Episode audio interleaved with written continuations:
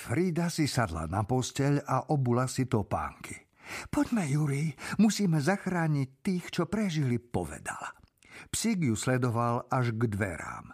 No keď ich Frida otvorila, na druhej strane niekto čakal. Kam si myslíš, že ideš, Sikol? Nikam, vyhrkla Frida a nervózne prešľapovala na Prahu podkrovia. Neklami, hnidá, zahrmel hlas starej dámy. Teta Dorota jej komolila meno naozaj hnusne. Nikdy jej nepovedala Frida, vždy len hnida. Alebo ak odvrávala, tak hnidá.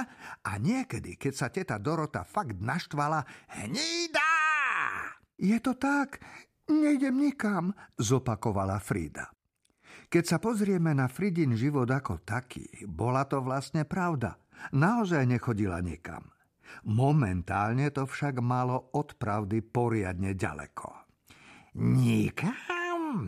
Niekam ideš? Zavrčala teta Dorota. Vyzerala ako krokodíl a aj sa tak správala.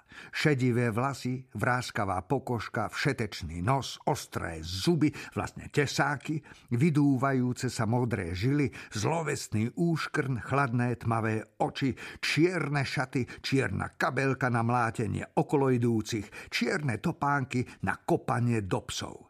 Teta Dorota bola vždy od hlavy popety celá v čiernom, ako by nosila smútok asi za svojim strateným, vysnívaným luxusom. V meste nebýval nik, kto by si kupoval pštrosie meso, takže bola chudobná a mizernú náladu si vybíjala na ostatných. Dlhé šedivé vlasy mala zčesané dozadu a zviazané do pevného drdola. Na pokožke, bielej ako sneh, jej vždy, keď sa rozhnevala, vybublali hrubočizné modré žily a nahnevaná bola stále. Teta Dorota hrdo pred všetkými, čo navštívili farmu, vytrubovala, ako veľmi neznáša deti. Deti sú drze a zlé, sú to prehnité červy. A to dievčisko, tá hnida, to je najhoršie decko zo všetkých. Stačí sa mi na ňu pozrieť a je mi navracanie. Hm, len čo bude dosť veľká, vyhodím ju z domu navždy. Takéto reči vždy viedla nahlas v blízkosti Fridy. Ten desivý krokodil chcel, aby dievča všetko počulo. Jediným zmyslom jej života bolo znepríjemňovať život Fríde. Počas tej prvej búrkovej noci, keď sa sirota dostala až na prah jej domu, jej teta Dorota venovala chladný pohľad. Chladný pohľad plný toho najhlbšieho zhnusenia. Pohľad, ktorým na ňu bez prestania zízala svojimi krokodílými očami. Frida žila so svojou tetou už pár rokov, ale stará dáma nikdy nezabudla poznamenať, že je to jej dom, jej jedlo, jej voda, jej kozub, jej nábytok. Raz dokonca dievčatku povedal Prestaň urážať moju stoličku svojím zadkom! Frida bola nevítaný host a teta jej nedovolila, aby na to, čo i len na chvíľu zabudla. Keď sa Frida raz po obede dovliekla do domu s malým trojnohým psíkom v náručí, teta Dorota bola plná jedu. Ďalší hladný krk! Kto to má živiť? rozkričala sa.